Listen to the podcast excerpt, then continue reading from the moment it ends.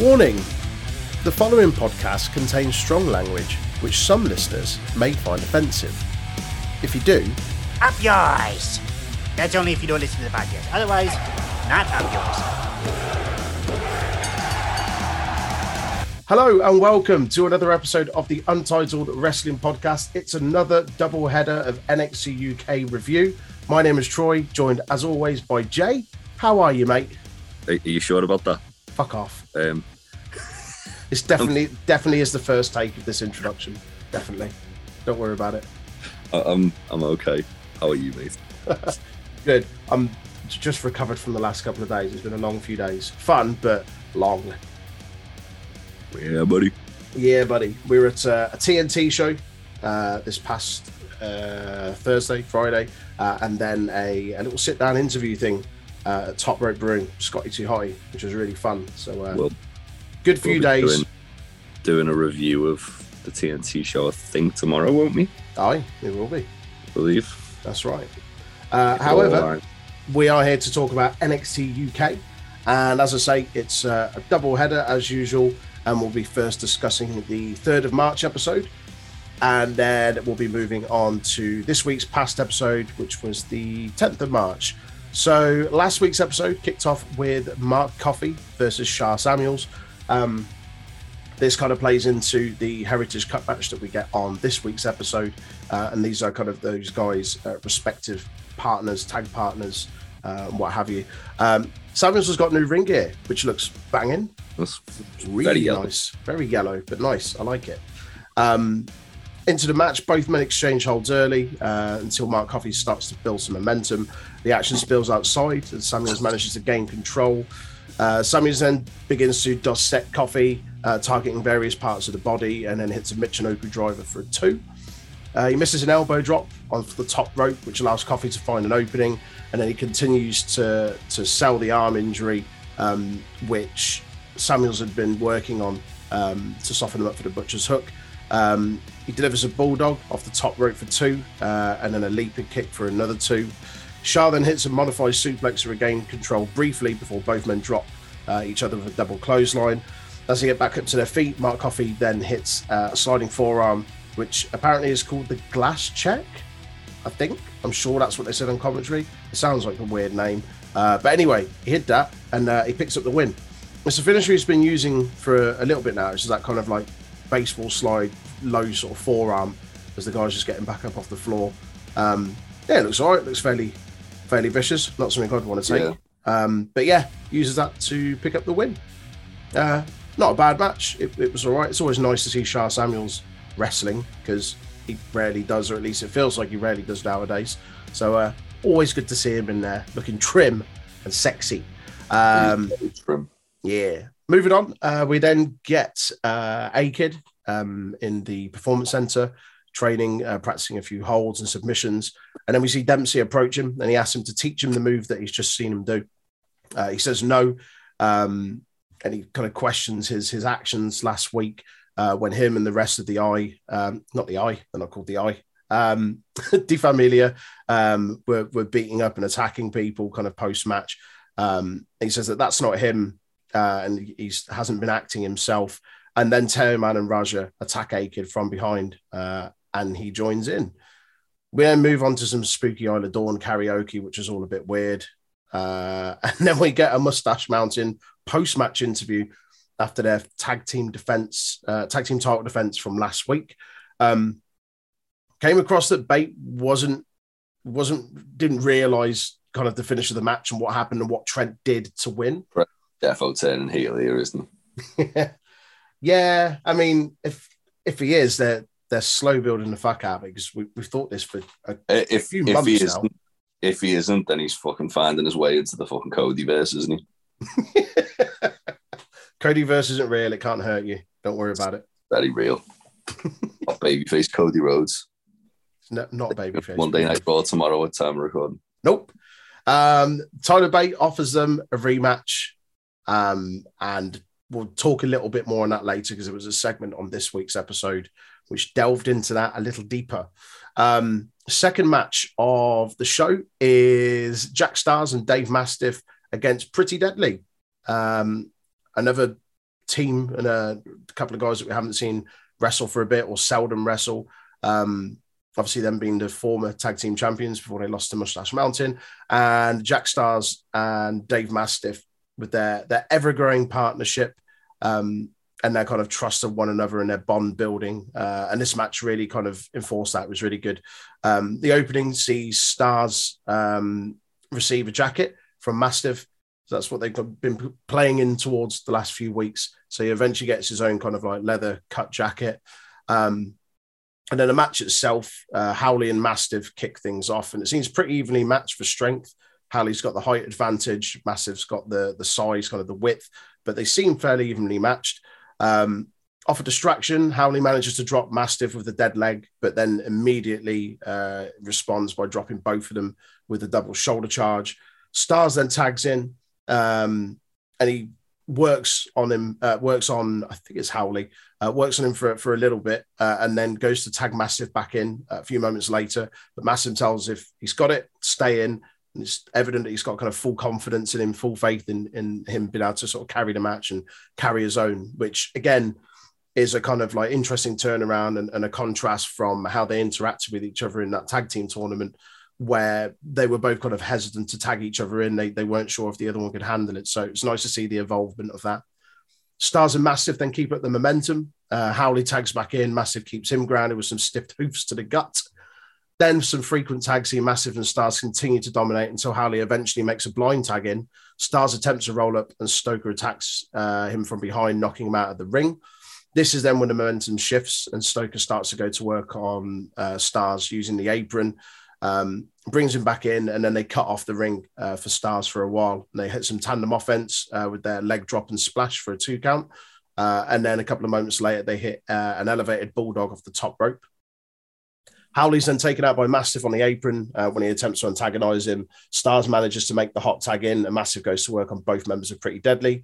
Uh, again, another blind tag by Howley, um, and he leaps over Mastiff as he goes to attack him. Stoker's there waiting for him, drops him for the DDT, and they eventually manage to get hold of Starz' leather jacket that Mastiff gave him at the start. Uh, Stoker wears it. Mastiff drops Stoker with a belly to belly suplex, uh, sorry, belly to back suplex.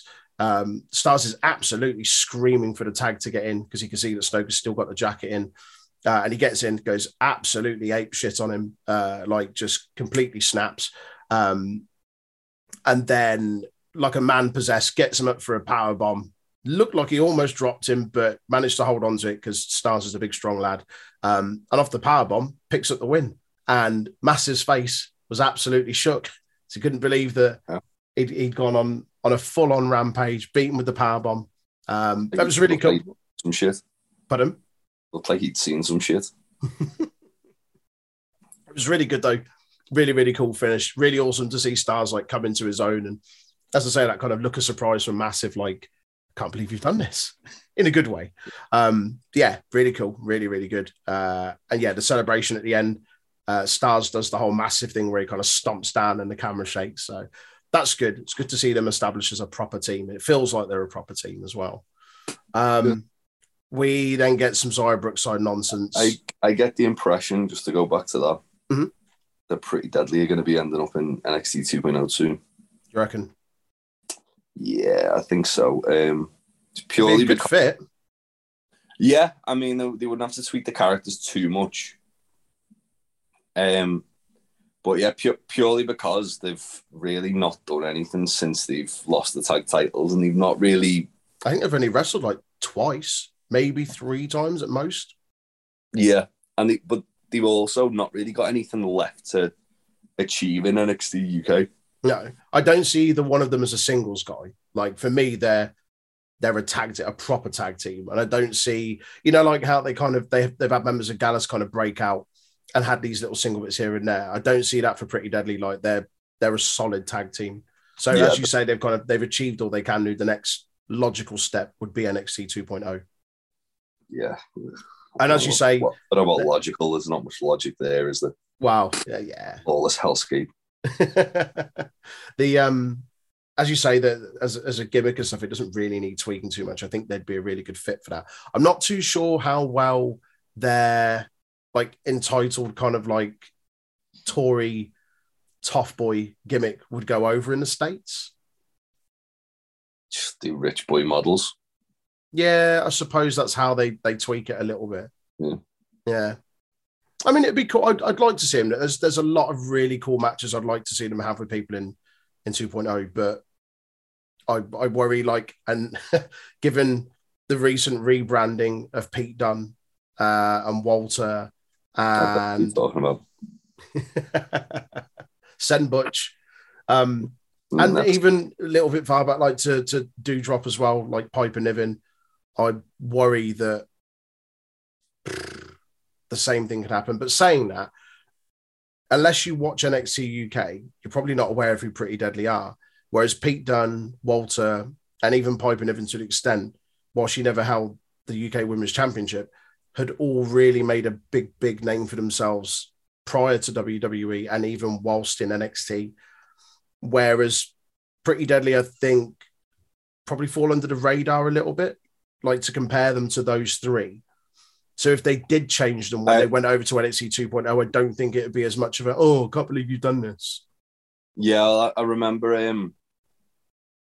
I remember when Pretty Deadly retained over Mustache Mountain. Mm. Um, and there was loads of people on Twitter who didn't have a clue, and like, who the fuck are these? Yeah. And like, if you actually watch them, they're, they're fucking awesome. They're Like, brilliant. They're probably for They're- me. One of the best like- tag teams. I was gonna say for me, probably pound for pound, the best tag team in WWE. Yeah, definitely the best tag team. Like, there's no real Like, in terms of storytelling and, and character work and stuff, they're fucking superb. Hmm. Absolutely superb. And even at the, like their in ring stuff, like they remind me a little bit like a bit of a throwback team. I get kind of not as technical, not as much like a throwback when people talk about FTR or Formula the Revival, but I get that kind of like 80s, early 90s, like shitbag heel tactics, like the people that they remind me of, like sort of that first come to mind, maybe like uh was it the Beverly Brothers from like the early 90s, like Hmm. just two big, like strapping lads kind of pardon? Von Wagner's dad. Von Wagner's dad, yeah, exactly. Come Tuesday. Come Tuesday. But we'll see. We'll see what happens with him. Um, as you say, it it seems likely that that may happen. Um, they're not the only person from NXT UK to be going over to 2.0 either. I I guarantee. No, don't worry about it. Um, we'll get to that. Um, I, gar- I guarantee the first thing people are going to fucking say when Pretty Deadly get over to NXT 2.0 is that they're like fucking Young Bucks off Wish or something just by looking at them. Yeah, Because they do have the same, like a similar look to the Young Bucks, I guess. but obviously drastically different style. Yeah, yeah. But like just, just aesthetically, you look at them like you'd probably like, if you were going to compare them to anyone. Yeah, yeah, they've they've got they've got the look of the young. Bucks. And that was one thing that like kept getting people kept go, going on about. Like, like them. Like it's, yeah.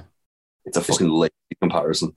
It's yeah, yeah. It is a later comparison. It's disappointing when you hear that when like us as fans of NXT UK, having watched it for like now solidly the better part of like two years, um, and really invest in them and watch it every week and kind of know what they're about and really enjoy what they do. To then kind of you see stuff online of people that don't and they take it at face value. And as you say, these kind of like lazy, like It's like it's like when people were saying like Kyle O'Reilly's character in um, NXT two, well NXT slash NXT 2.0 when he was cool. Kyle was basically just like WWE trying to make Kyle O'Reilly Orange Cassidy because of Yeah. what what he was wearing. It's like wasn't at all. it- He's not the first person to wear a denim jacket. Behave. Yeah, but it, like it's even like the fucking style. Like there's there's no real comparison. There's Nothing at all. two totally different wrestlers. Like If if anything, he was probably closer to Warhorse than Orange Cassidy, and that, even that's a stretch.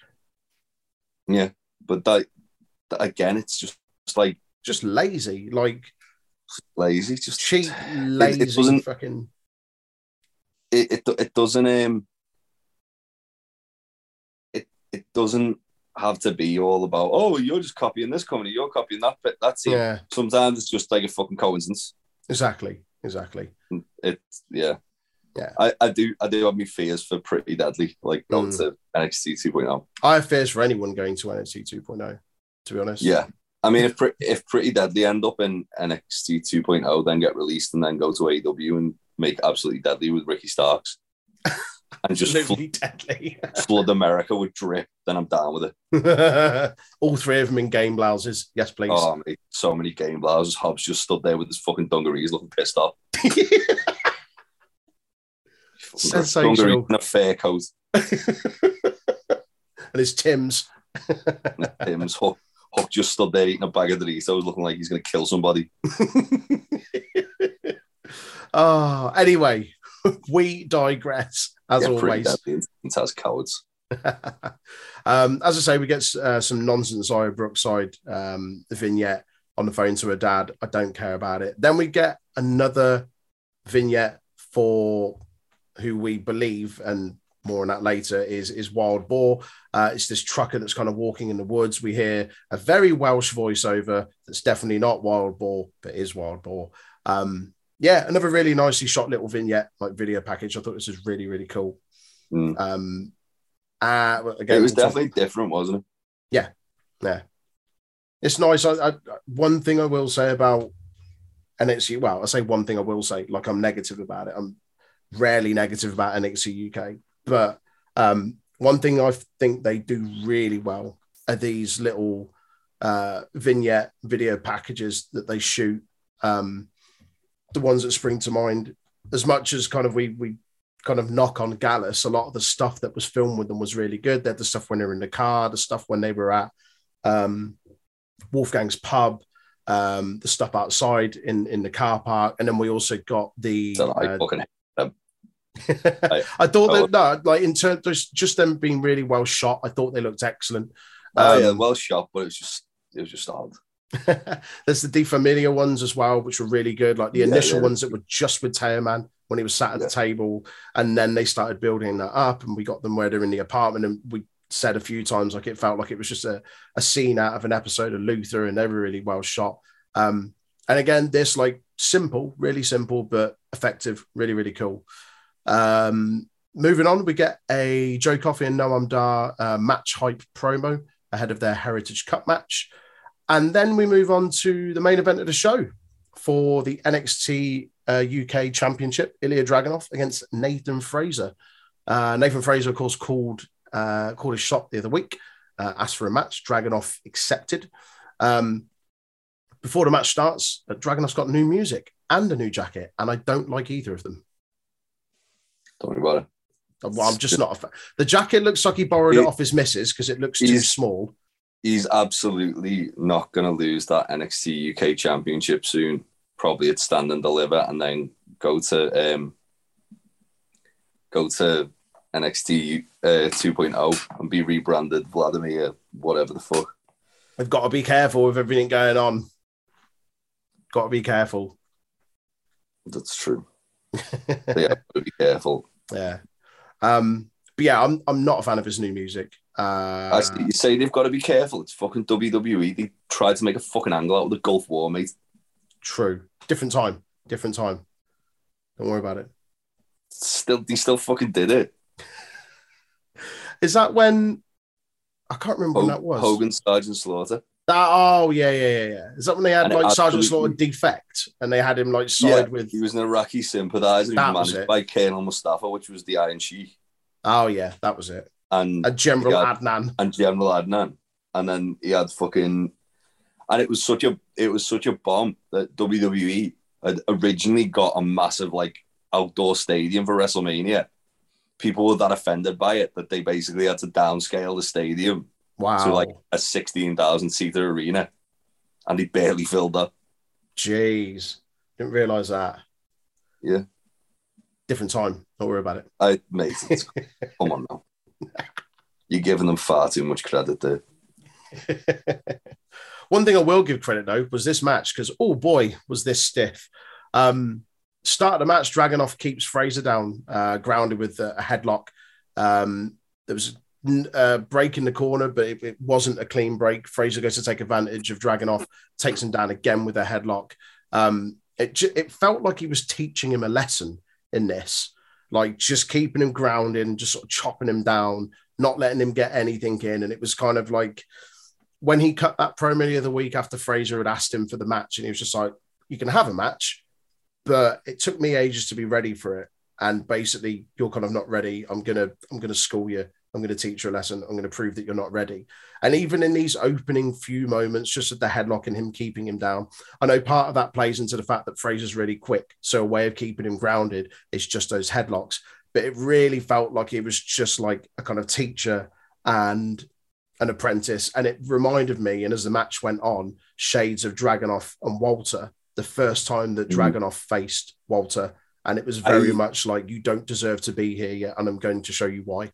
I, I like the fact that with Ilya, like all of his matches with people feel like it's the first chapter of another match. Yeah, for sure. So like it, it kind of like his journey with Walter, where it was like it it was it wasn't even like the first chapter, but in WWE it was the first chapter. So like he, he's he's making people go on the same journey as him. Yeah, yeah. He got absolutely pulverized by Walter in the first match, and then the second match, yeah, he came back ten yeah. times more aggressive. Yeah. And there was even like a bit like the harkened later on in, the, in this match where Frazer like really ramps up his intensity. Yeah. And it look you Ilya looks shocked. Very much like, like wait, you you you shouldn't be doing this yet. Yeah. Yeah, yeah, yeah. yeah. Um Frazer then starts to build some momentum, bounces off pretty much every part of the ring before eventually dropping uh Dragunov with a crossbody and a drop kick. Uh, he then hits him with several forearms, which seem to anger Dragunov, and then he just drops him with one, just one, uh, right down to the floor. Uh, he then locks in uh, a sleeper, uh, then drops him with a rip ripcord forearm, follows up with some stiff chops in the corner. Uh, Frazer then hesitates a few moments later with the, the springboard kind of a knee or a, I think it's the knee. It's the same thing Rollins does. Comes up off the corner like springboards up. Um, mm. He hesitates to that, drops back down to the apron, and Ilya just drops him with a big boot, drags him into the ring, uh, and then drops him again with a massive backhand chop and gets a two off that. Dragon goes back to the sleeper hold, keeps him grounded. It was kind of like a sort of million dollar dream, or like a, a version of that. Uh, keeps him grounded. Uh, this is kind of a theme for, for most of the match, really. Um, brings him up to drop him again with another massive forearm. Uh, Frazer manages to drop him momentarily with an enzuigiri, but Ilya levels him with two German suplexes. Frazer escapes out the third, goes to spring off the middle rope. Dragunov avoids that and then drops him with a gotch lift suplex for two. Uh, immediately hits a back senton and then back into that million dollar dream submission. Uh, a few moments later, we get a super kick and a Rana from Frazer for a two count. Um, both men then exchange blows in the middle of the ring uh, before Frazer hits a sling blade. Another big exchange of offense in the middle of the ring. Frazer drops Ilya with two massive super kicks for a close two count. And then another massive exchange uh, in the middle of the ring. This time, Dragunov gets the better of Frazer, drops him with a huge lariat, which I think they've called the Ode to Constantine. And I'm not sure if I've heard them calling that before, but still pretty cool. Uh, moments later, Frazer manages to re- uh, reverse a second rope uh, power bomb attempt from Ilya into a Rana. He then goes for a 450 splash, doesn't get all of it, but gets a really close two count off the pin attempt. Uh, then as we go into the finish of the match, Frazer attempts a Rana in the middle of the ring. Uh, Dragunov reverses that into a power bomb. Frazer kicks out. Ilya then drops a dirty looking forearm from a standing position right into his face, gets all of his body weight over for the pin, and Frazer still kicks out. Frazer then sees the weakness on Ilya's arm, uh, connects with several kicks, follows up with a German suplex of his own. He goes off the top ropes, but then it's level with a massive lariat from Ilya, um, brings him back up to his feet, slaps him about a bit, and then finally ends him with the Torpedo Moscow for the win. And they shake hands afterwards, which was nice. But that was banging. That was stiff as fuck. It's everything I wanted. And for me, that's uh, Frazer's best match he's had in NXT UK since he's been there. Yeah, Really, yeah, really good. Um, is um, he, he's like as as we said, he's really improving as each match goes on. Mm. You can see it. It's really cool to see. I just hope they don't drop the ball with them now and then. Like, but it do, it does feel like they're kind of building Frazer up as the guy who's going to be kind of like the face of NXT UK mm. for the foreseeable when Ilya they eventually move Dragunov. Yeah, when Ilya gets moved to NXT 2.0 and he's dressed like a fucking tip, like stereotypical Russian guy with a hip flask of vodka and eating a bottle of Bo- Eating what? eating a bottle of Borscht, For fuck's sake. um, and just just like you know them trying to trying to just get us to forget all about everything he's done prior to that because that's what WWE seem to want to do these days. Yeah, it's it's very fucking weird. Without digressing too much into it, and we'll we'll discuss this more on on the news episode, um, which will come out Mm. early this coming week. Um, but this whole thing where it's you've got this developmental territory in NXT 2.0 and to a slightly lesser extent NXT UK, whilst it's not a developmental, like you see people brought over then to NXT 2.0 and then subsequently NXT. UK wrestlers aren't allowed to put a WWE superstar on the Twitter bios. They're not. No. Really? Ah, did not know They're- that. They're not. They're not. That that's why part of the reason why they're like they distance themselves. But it it's mad, isn't it? So uh, yesterday morning we were watching AEW Rampage, Mm. and on Swerve's entrance it said there's held twelve different championships in eleven different companies. Yeah. And we both kind of went, "That's really cool." That Recognize the fact that they had a career it, yeah, elsewhere. it recognises that the person's worked that ass off to get there as well. Yeah, yeah. Like As opposed to we've re- we've rebranded you. You've done nothing before this. Forget everything you know about this person. You're now our property. Which Yeah, is like- kind of how it feels. they fucking taken Pete Dunne into a Peaky Blinders knockoff Yeah, called fucking Butch. it's just lazy, isn't it? They've Real ignored lazy. everything he's done in NXT, everything he's done in NXT UK. I mean, when he was in NXT fucking UK, he came out with the Progress title at one point, Yeah, yeah, yeah, yeah. and they just they don't even give a shit about that. It's like it it's so arrogant Mm. to just act as if the fans won't remember shit.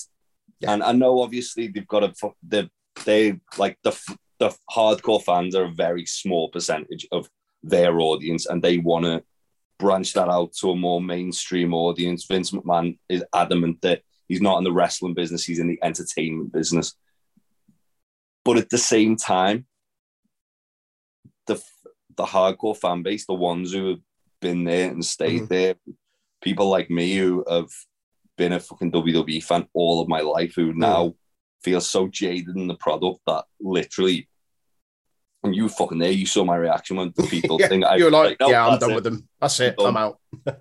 And like, I even it even like NXT UK, which I fucking love, felt like a fucking chore to watch this week Mm. because of my kind of like ill will towards the company in general. Because it's just like they don't give a shit about my fucking about my custom. They don't give a shit. They've already got me. Yeah, yeah. Like they they don't care about whether I'm whether I'm happy or not about them fucking rebranding two of my favorite wrestlers. Granted, Walter at the moment has just gone from Walter to Gunther. Still largely seems like Walter wrestling wise. Yeah. But it's a matter of fucking time. Yeah. It and that's the thing. You shouldn't like these people. These people have managed to get like a fan base, managed to get popular, managed to get signed by WWE Mhm. Based on the fact that they've had something that has appealed to people. Yeah, yeah. And So it's why then just take that away? yeah, it's absolute arrogance to go, well, I didn't do that. So we're So- going to do this. Yeah, yeah. So forget everything you knew about them because we didn't get them to that. pos- We didn't get them to that position. They Yeah, did that their like, own back. So forget that. there's obviously the other side of it where it's again, as I say, they've got a larger audience, and you you look at like actors getting typecast in roles and stuff like that. Mhm. Like you don't want to, you don't want to see like for example, Christian Bale play the same role every fucking time. Definitely not. Don't want him to say, you don't don't want to see him play smarmy rich guy in every single role he does, even though Kind of does. um, even though he's he's kind of pigeonholed himself into that, but at the same time he hasn't because he's then you look at films like The Machinist where yeah, he lost a shit ton of weight and he looked awful. Um, you look at the uh, oh fuck, what's his name? Um, the Cheney film, Yeah. where he put like on, on a shit ton of weight and he shows like his diversity, like Thor: Love and Thunder, where he's playing Gorr the God Butcher. Yeah, yeah. And I've only seen like fucking set photos. I've not seen the actual thing yet, but apparently he's gonna it's gonna be like a complete different thing that you've ever seen from Christian Mm. Bale. And you get that, like you you don't want to see people getting typecast into that role, but at the same time, with something like WWE where it is all about like that character you're playing. Yeah. And obviously Vince McMahon's like on the Pat McAfee show was like, oh yeah, well it's it's all about distancing yourself from that character, like not- make not having the character be you, being able to turn the character off when you like leave the arena and go for dinner somewhere. Mm. And it's like, well, that's fair enough, but at the same time, you don't need to completely and utterly rebrand Yeah. a person because of that. And What's mad is I know we said we wouldn't get into this. We talked about about that in the news, and we have got into it quite a Um, bit. But it's I, it's I, I know for a fact when the A-Kid match comes up, I'm going to go into it. So What's mad is it's like we want you to completely that completely forget what Pete Dunne's done before. Like Yeah. forget, oh, you may know him as a different name, but he's called this now. You're like, fuck I mean- off. I he had a match let's- of the year on Takeover. You've had him defend the NXT UK Championship on a Takeover. You've had him on an episode of Raw defend it. Like it's fucking balmy, and oh, suddenly no, no, he's a different guy. But let's not get too much into that because this match, back to the the case in point, oh, it was really was really, really fucking good. And I hope that if Dragunov does go to 2.0, they don't change too much. They may well do. They probably will do, but we can only fingerless hope. gloves, a flat cap, like a newsboy cap, long long trench coat, bottle of Stop it. Bosch, hip bottle of vodka.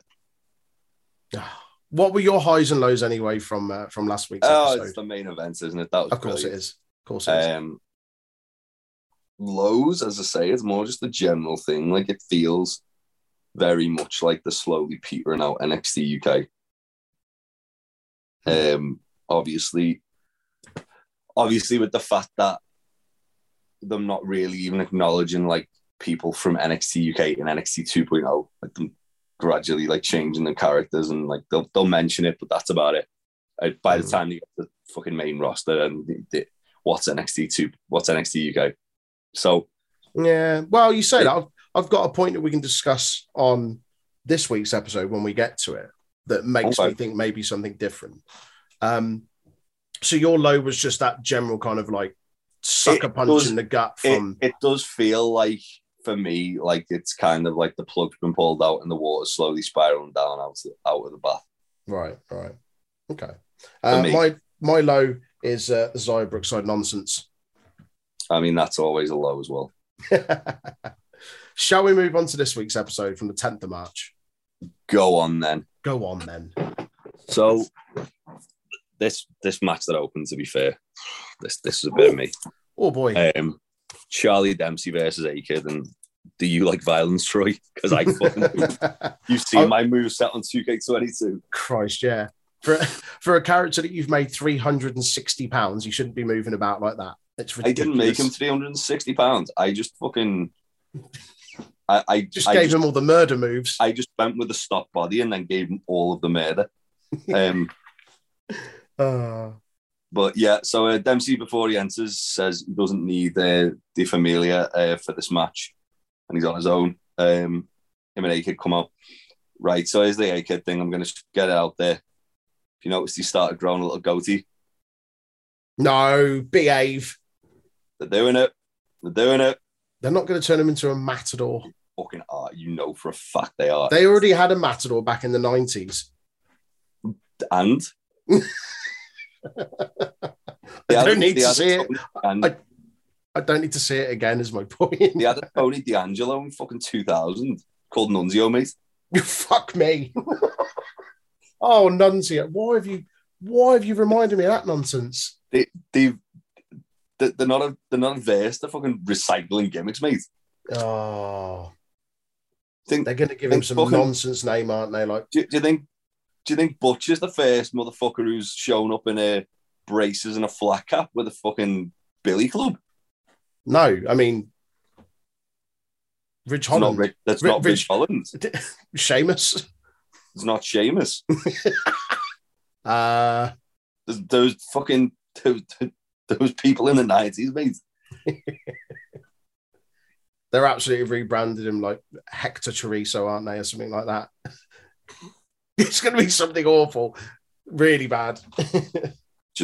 Just uh, I'm fucking just call him Jay's tears, tears, and be done with it Jay's tears. because that's what's going to result in. I'm re- I'm actually going to watch NXT 2.0 this week purely for the fact that it's got Kushida versus A-Kid. Yeah. And you know when you know when A-Kid wins and then goes, ah, well, I'm no longer A-Kid, I am El Senor Hermano or some bullshit like that. Christ. I'm right, you just- can you can join for the NXT 2.0 review this I- week. Then I don't want that evil on me.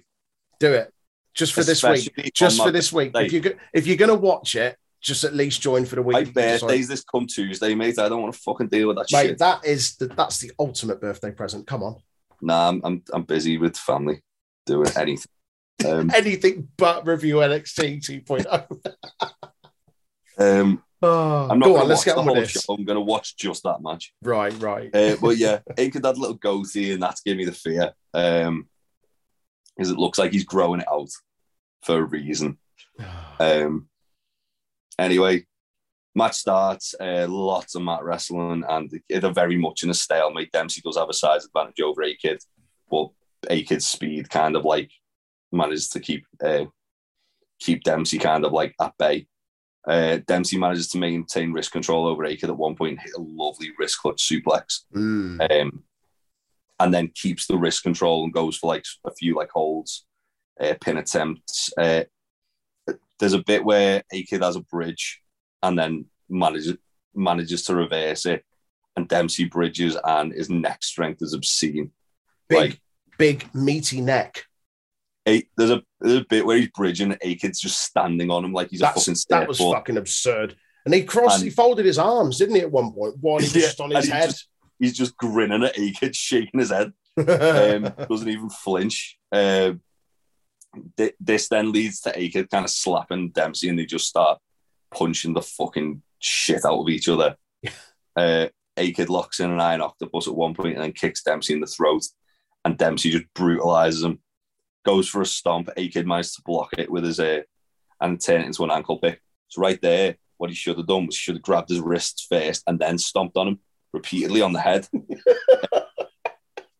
Doesn't fail. Oh. For anyone that does, for anyone that doesn't know, Jay's got some weird fetish with Daniel Bryan's grab both arms, stomp on their face. Call him by his real name. Well, American we're, we're talking about WWE, and every gift that you post is him from WWE. Nah, I posted Ring of Honor stuff last night, mate. Only last night, up until then. That's because I went hunting. I was trying to find the one of Hangman to annoy Faye. Um, uh, so, yeah, uh, it's the best move in wrestling, the Danielson stomp. Um, so, yeah, uh, A Kid reverses a knee bar attempt by stomping on Dempsey's face at one point. That was brutal. I bet you like Um, that, didn't you? Oh, it was fucking great. Um, Dem- Dempsey hits a re- repeated bridge and leg picks, which just look nasty. The angle of A Kid's Yeah. leg. Um, I swear And A-Kid's made out of plasticine because he gets bent in some horrible angles. I think back to Oh, the one with Jordan Devlin where he just bent his, his foot Yeah. up to like the back of his head. I, I really, really want to see A Kid versus Bryan Danielson just for, for the silly shit they'll get up to. yeah. Just folding each other up like an accordion. I, I'd say I'd say Zack Sabre Jr., but that match happened in like a fucking. Zack Sabre Jr. and A-Kid? Yeah. Really? It's one of the only matches Meltzer's actually retroactively gave five stars. Wow. He saw like six months after because it happened in like a fucking ta- like a little fucking church hall somewhere. Zack Sabre Jr. didn't even have his gear on; he had his shorts on, Amazing. and they just tore each other apart for like half an hour. Um, so yeah, uh, Dempsey does the nasty looking leg picks. He finally transitions from them into a regal stretch attempt. Uh, Akid manages to block it, so he transitions that into the cattle mutilation. Lovely little uh, homage great. there to two guys who helped um, mentor him, his dad and his brother. Um, and then he goes for an armbar attempt, uh, follows up with a really nice looking fisherman suplex. Oh, that was off catching the kick, wasn't it? Like A-Kid went to kick Yeah. him and he caught it and he kept hold of it. I, we've said it before. There's really no wasted motion at all with Charlie Dempsey. Nope. Like Nothing. every single thing he does in the match means something, yeah. and everything is a transition into like his next uh, point of attack. Like, Yeah. I, I said to you before, he reminds me so much of Bryan Danielson, and Mm. he's probably going to be in a couple of years' time, if he's allowed to kind of just remain Do his thing. doing this, he's probably going to be widely regarded as like one of the best wrestlers in the world. Mm. If he's allowed, again, if he's allowed so if he goes to NXT UK, uh, NXT 2.0, I'm fucking worried already. Give me Dempsey against Jonathan Gresham.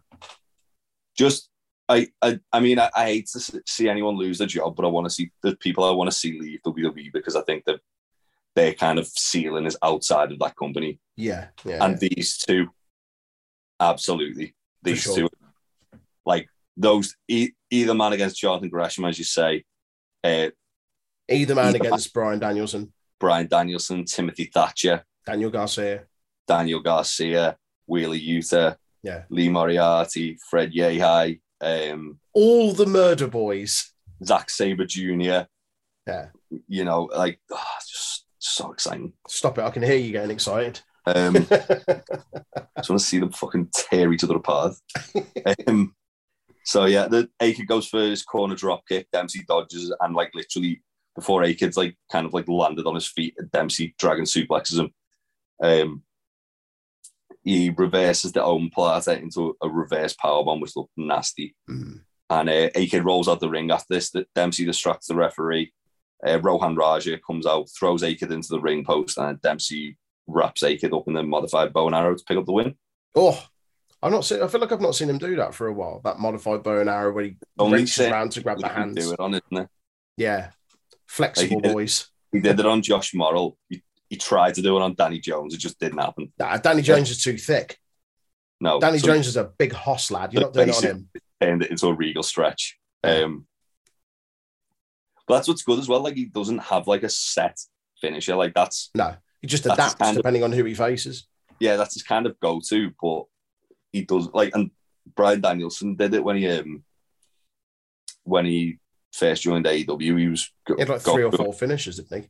He's going through a phase where he's trying to win his win every match with a different finishing move, just to show like how diverse he is and fucking great. Oh, just uh, this match was awesome. This was Yeah, one of my matches of the year already. Yeah, it was good. So fun, um, so fucking technical. More, of the- Aaron would have hated it because you know they actually did wrestles in it. Actual wrestles and not fucking Jado rockets and baguettes. Whatever the fuck a Jado rocket is, I don't know. No, don't worry about it. Um, no, nobody got put through a door. Um, but yeah, more of this, please. More, Yeah. just give give Charlie Dempsey all of the belts in in NXT UK. Give him the Heritage Cup. Give him the Heritage Cup. Give him the NXT UK Championship. Give him the tag titles on his own. Um, just have, just have him slowly pull Trent Trent Seven's limbs off like he's pulling fucking wings off a fly. Christ. Imagine the sell job trying to do that. Tyler! Trent, Trent, like fucking Anakin after he's been had his fucking limbs chopped off. just lying on the lava Mustafar. Tyler's just like the Tyler's just like the Emperor, just waiting to go over after he's fu- stopped fucking being on fire. and he puts a Trent Seven into a Darth Vader suit, and it all goes fucking wrong from there. Um, sake. oh God. Anyway, moving on. Uh, so Sid Scala is about to announce an American talent coming in. Uh, Wolfgang interrupts, uh, and he's like, "Oh, oh, oh sorry." And Sid Scala, is, it, this almost felt like a punishment. No, You're going to be humbled and have your back broken. he's like, "Oh, you didn't interrupt me, but you're just the man I was looking for. Uh, you're going to face Roderick Strong." Yes, boy. And you can see the fear in Wolfgang's eyes. It's like, "Oh no."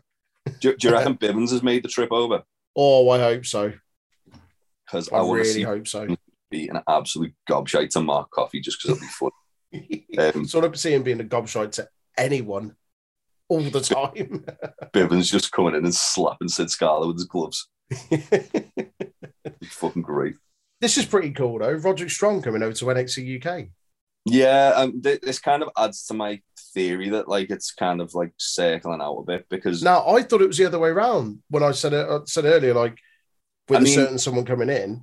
well, here's the thing. So Roderick Strong, they, he's like the last kind of vestige of NXT black and gold on Mm. NXT 2.0, isn't he?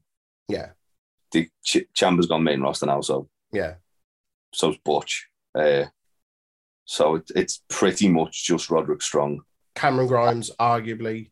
Uh, because Grimes is Grimes, they kind of repackaged a bit to suit that more.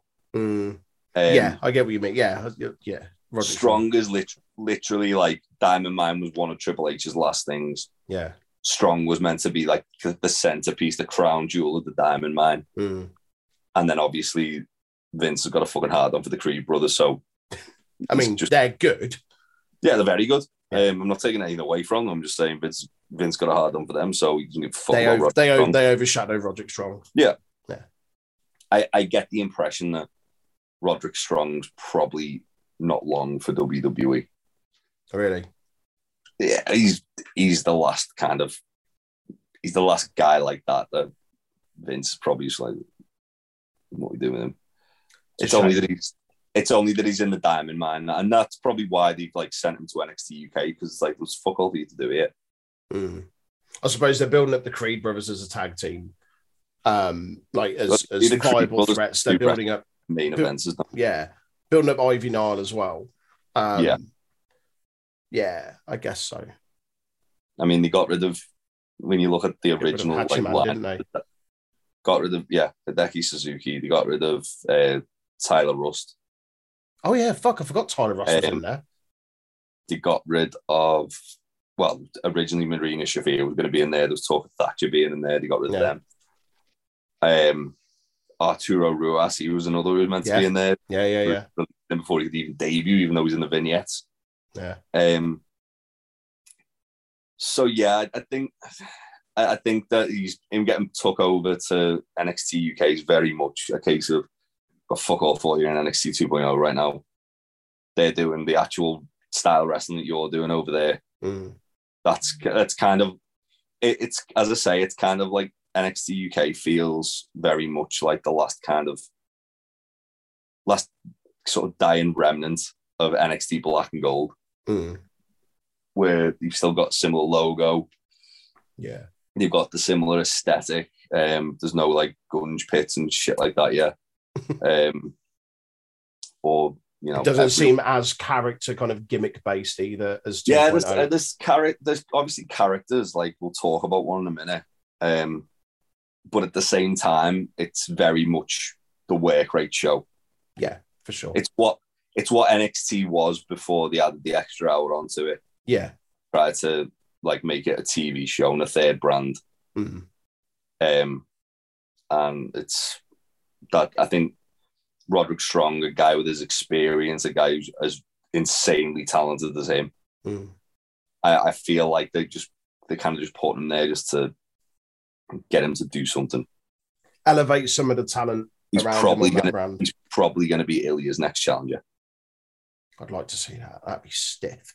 That would be very well. They, they had a match um, before Stand and Deliver, didn't they? Was Oh yeah, and they did. Yeah, yeah, yeah, yeah, Whatever the takeover was, Ilja won because Roderick bust Ilja open hard way, didn't he? yeah, yeah, yeah, yeah. I remember that. Yeah, but I, I I get the impression, I do get the impression that like Roderick Strong's obviously signed a new deal last year. Mm.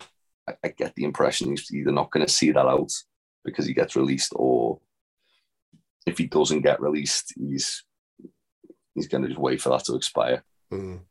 and then probably go do a fucking murder tour of Japan or something, or and then join down- his join his boys in AEW. hunt down Jonathan Gresham and fucking backbreak the soul out of his body. Because you know that's that's a match we we- the world needs.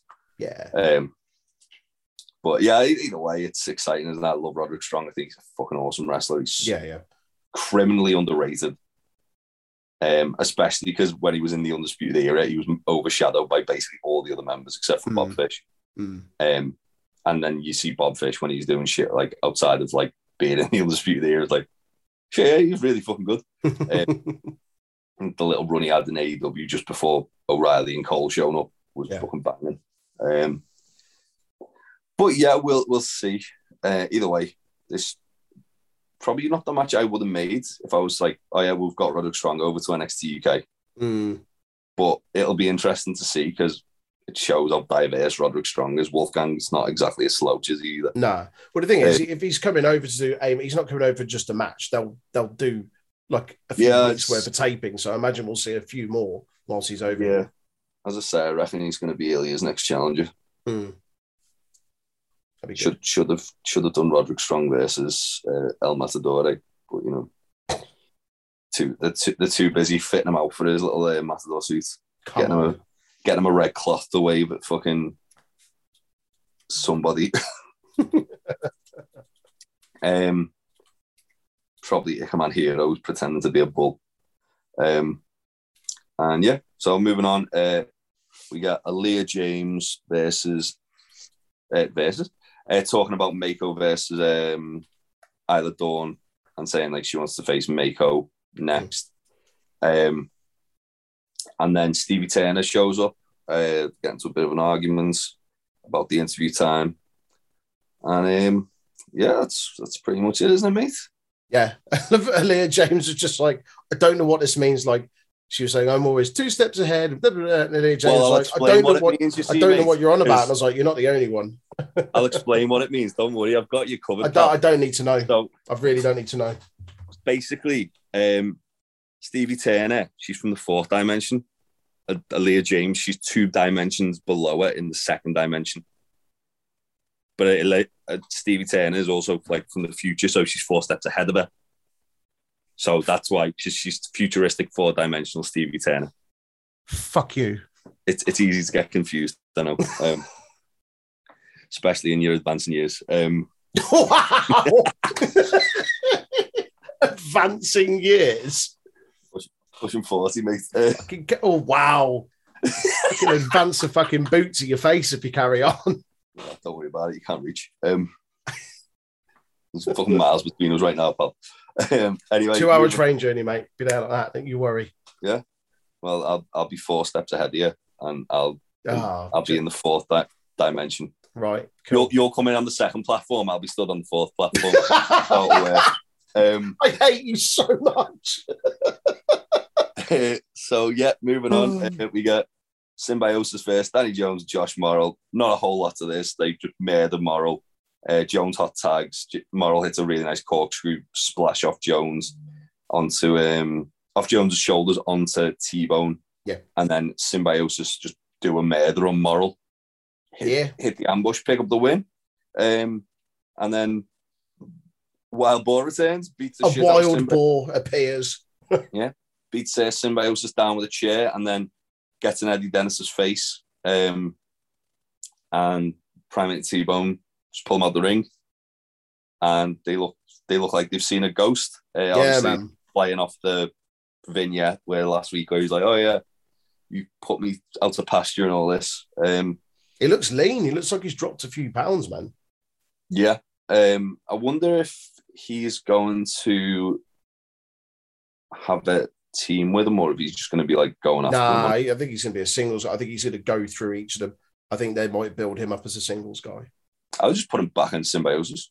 It makes sense. I'd like to see him back in there as part of that faction. I, I, Maybe I feel, beats them up, and then that's how he proves that he's kind of worthy to go back in or something. Mm. I feel like Primate and um, T-Bone, Boar had a better ball. Like- bit of chemistry than Primate T-Bone. Uh, I do, but I do really like T-Bone and Primate as a team.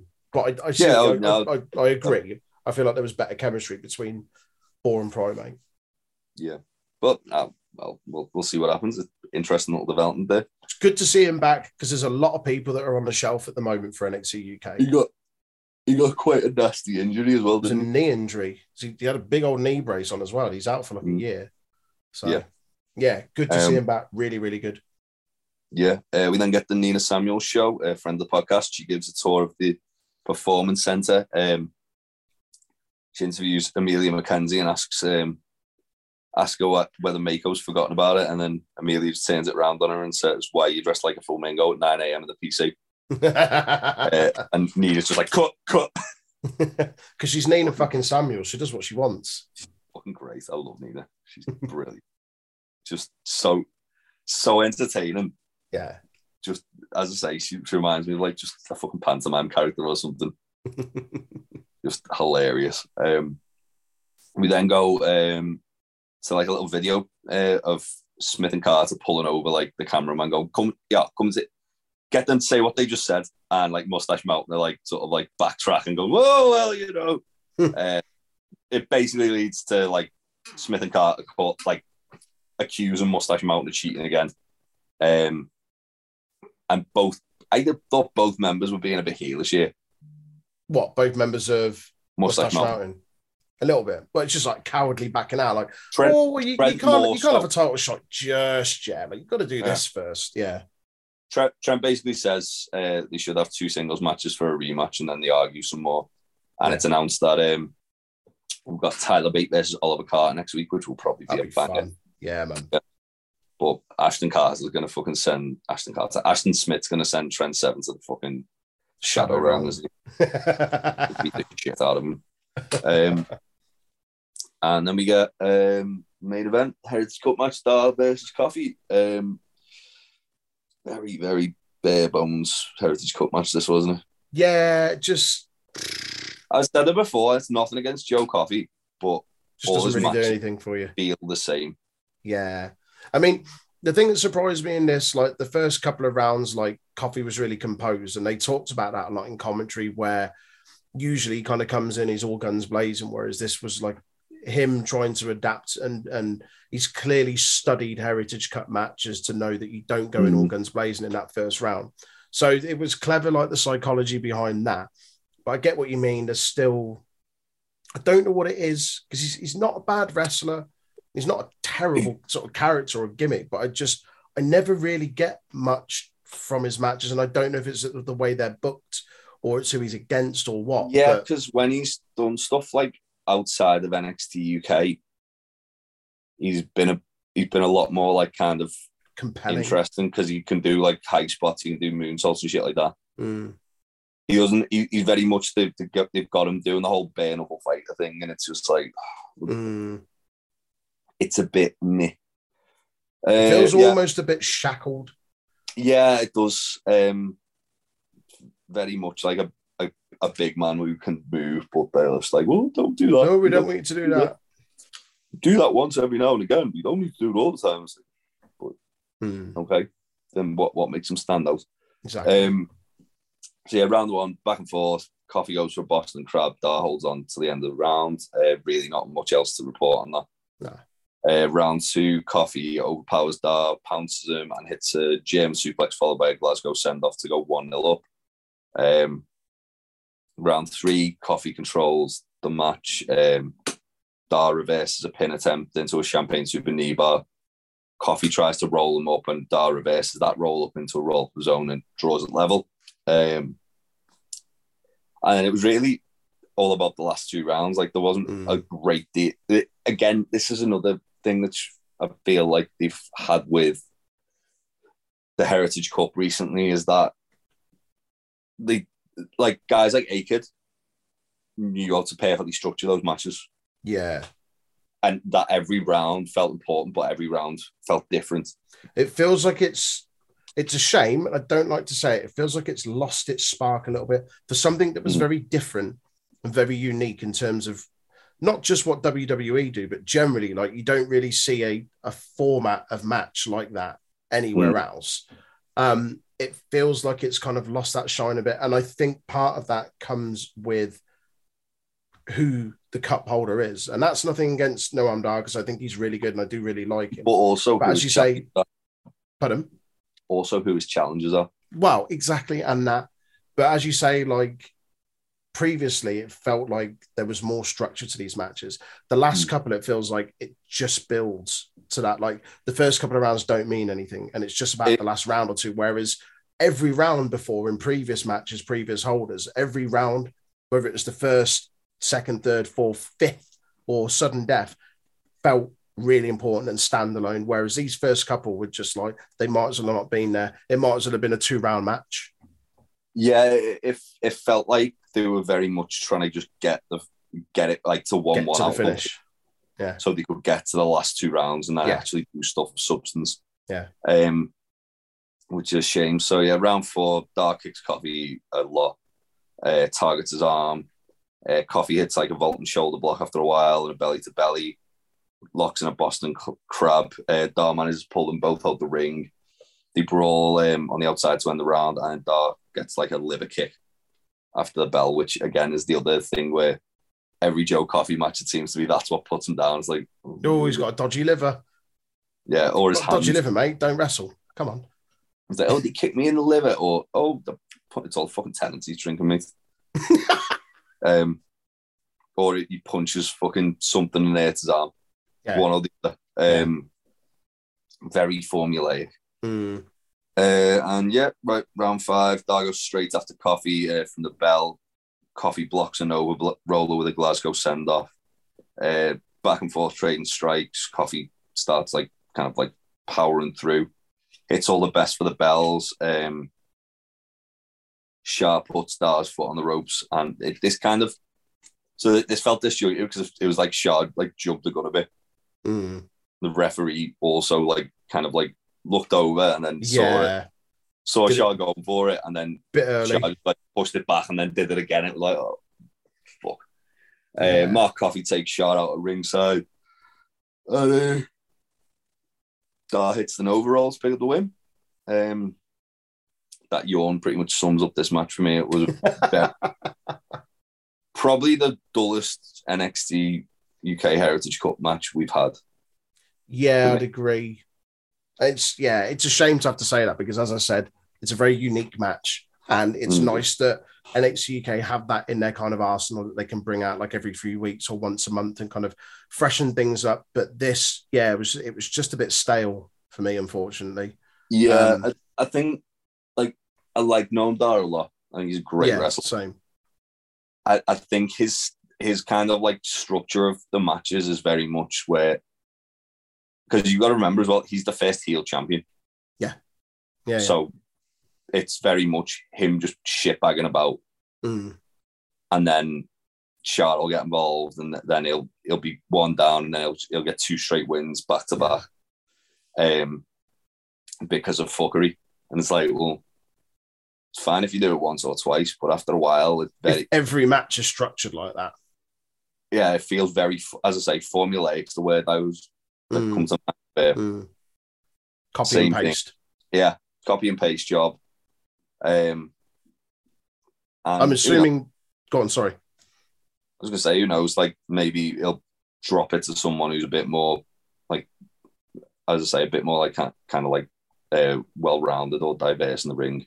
Yeah, I was like, saying you can have a heel champion, that's fine, but just don't resort yeah. to the same tactic every match. Like in a singles match, fine.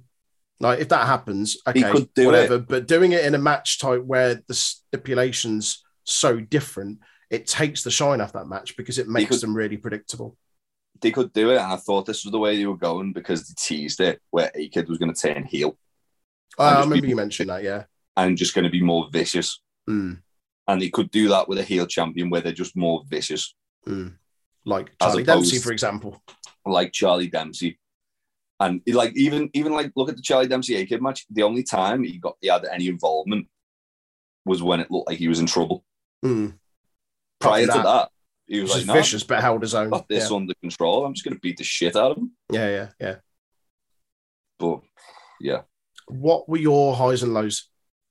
Dempsey A-Kid. Yeah, agreed. Match, match of the match of the year for NXT UK for me. That um, it was tremendous. Um, and my low, probably the Heritage Cup match, to be honest. Again, I agree. But then also the symbiosis match just felt like it was there. Well, it, that was there to re-establish them, wasn't it? Because they haven't it had a match there, for a while. It was yeah, it was there to re-establish them because they done fuck all with them. And it was a drawn-out squash. Yeah, but yeah, it was a drawn-out squash. That could that match could have done like being like two minutes. And it was also more so there, like to re-establish them to also set up Wild Boar's return. Yeah, um, I don't know. I was, I, I, really wasn't feeling this week's NXT UK. With the exception of the opening match, everything else was yeah. just there, wasn't it? After the opening match, and like, I mean, some of the backstage stuff, like the Smith and Carter thing was cool. The Nina Samuels thing, I'd be laughing. Um, the announcement of Roderick Strong. And that felt like weird. Yeah, I don't know. Stevie Turner was good to see, so I could do the bit Shut with you. up. uh, so I could tell you about the fourth dimension. Um, but yeah, like as I say, it feels very much like it's kind of petering out and they're dragging the heels and they're just like, all right, well, we've got this TV deal, we've got this deal here. We once that's done, it's- we're done. Hmm. Liquidate it, send over who they want to keep to NXT 2.0, make A-Kid a matador, make Ilja a stereotypical Russian man. Um.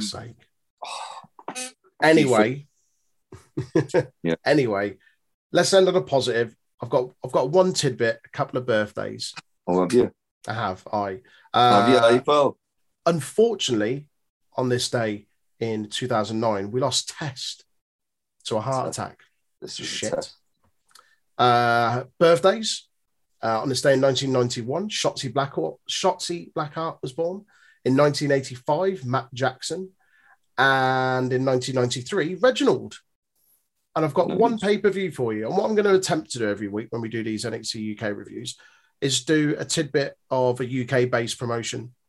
So we're going to go only to last year, 2021, uh, at Theatre Peckham in London. Uh, Progress presents Chapter 106 Stick a Pony in Me Pocket. That's right, because they've got some fucking great names for their shows. Um, Millie McKenzie defeated Lana Austin. Gene Munny defeated TK Cooper. Uh, Lykos Gym defeated Chris Ridgway and Ethan Allen. Spike Trivet defeated Chuck Mambo. Kanji defeated Oh, Gisele Spike. Shaw. And Cara Noir defeated Luke Jacobs to retain the Progress World title. That sounds like a nice little banger. Yeah. I'm sure not- it's probably on the not network. the most loaded of cards there, but it's, it's good. Yeah, I mean, Gene Munny's on the card. That's always good. It makes to me happy to know that Gene Munny's on WWE Network somewhere. Yeah, That does does make me happy. it does. Anyway, that was your double review, double roundup of NXT UK. Thank you very much for joining us. Uh, we will be back with you with more NXT UK reviews in a fortnight's time. Uh, if you want to listen to any of our other stuff, you can get it on all streaming platforms. Uh, we've got a big news episode coming up this week where we'll be talking about uh, the rebranding of certain wrestlers, among other stories. If you don't already, drop us a follow on our social media Facebook, Instagram, and YouTube at Untitled Wrestling Podcast, and Twitter, Twitch, and Discord at Untitled Rest Pod. We'll catch you next time, guys. All the best. Bye. Bye. Hello, yes, Danhausen here. Danhausen has been summoned. You must love this podcast housing, the Untitled Wrestling Podcast housing.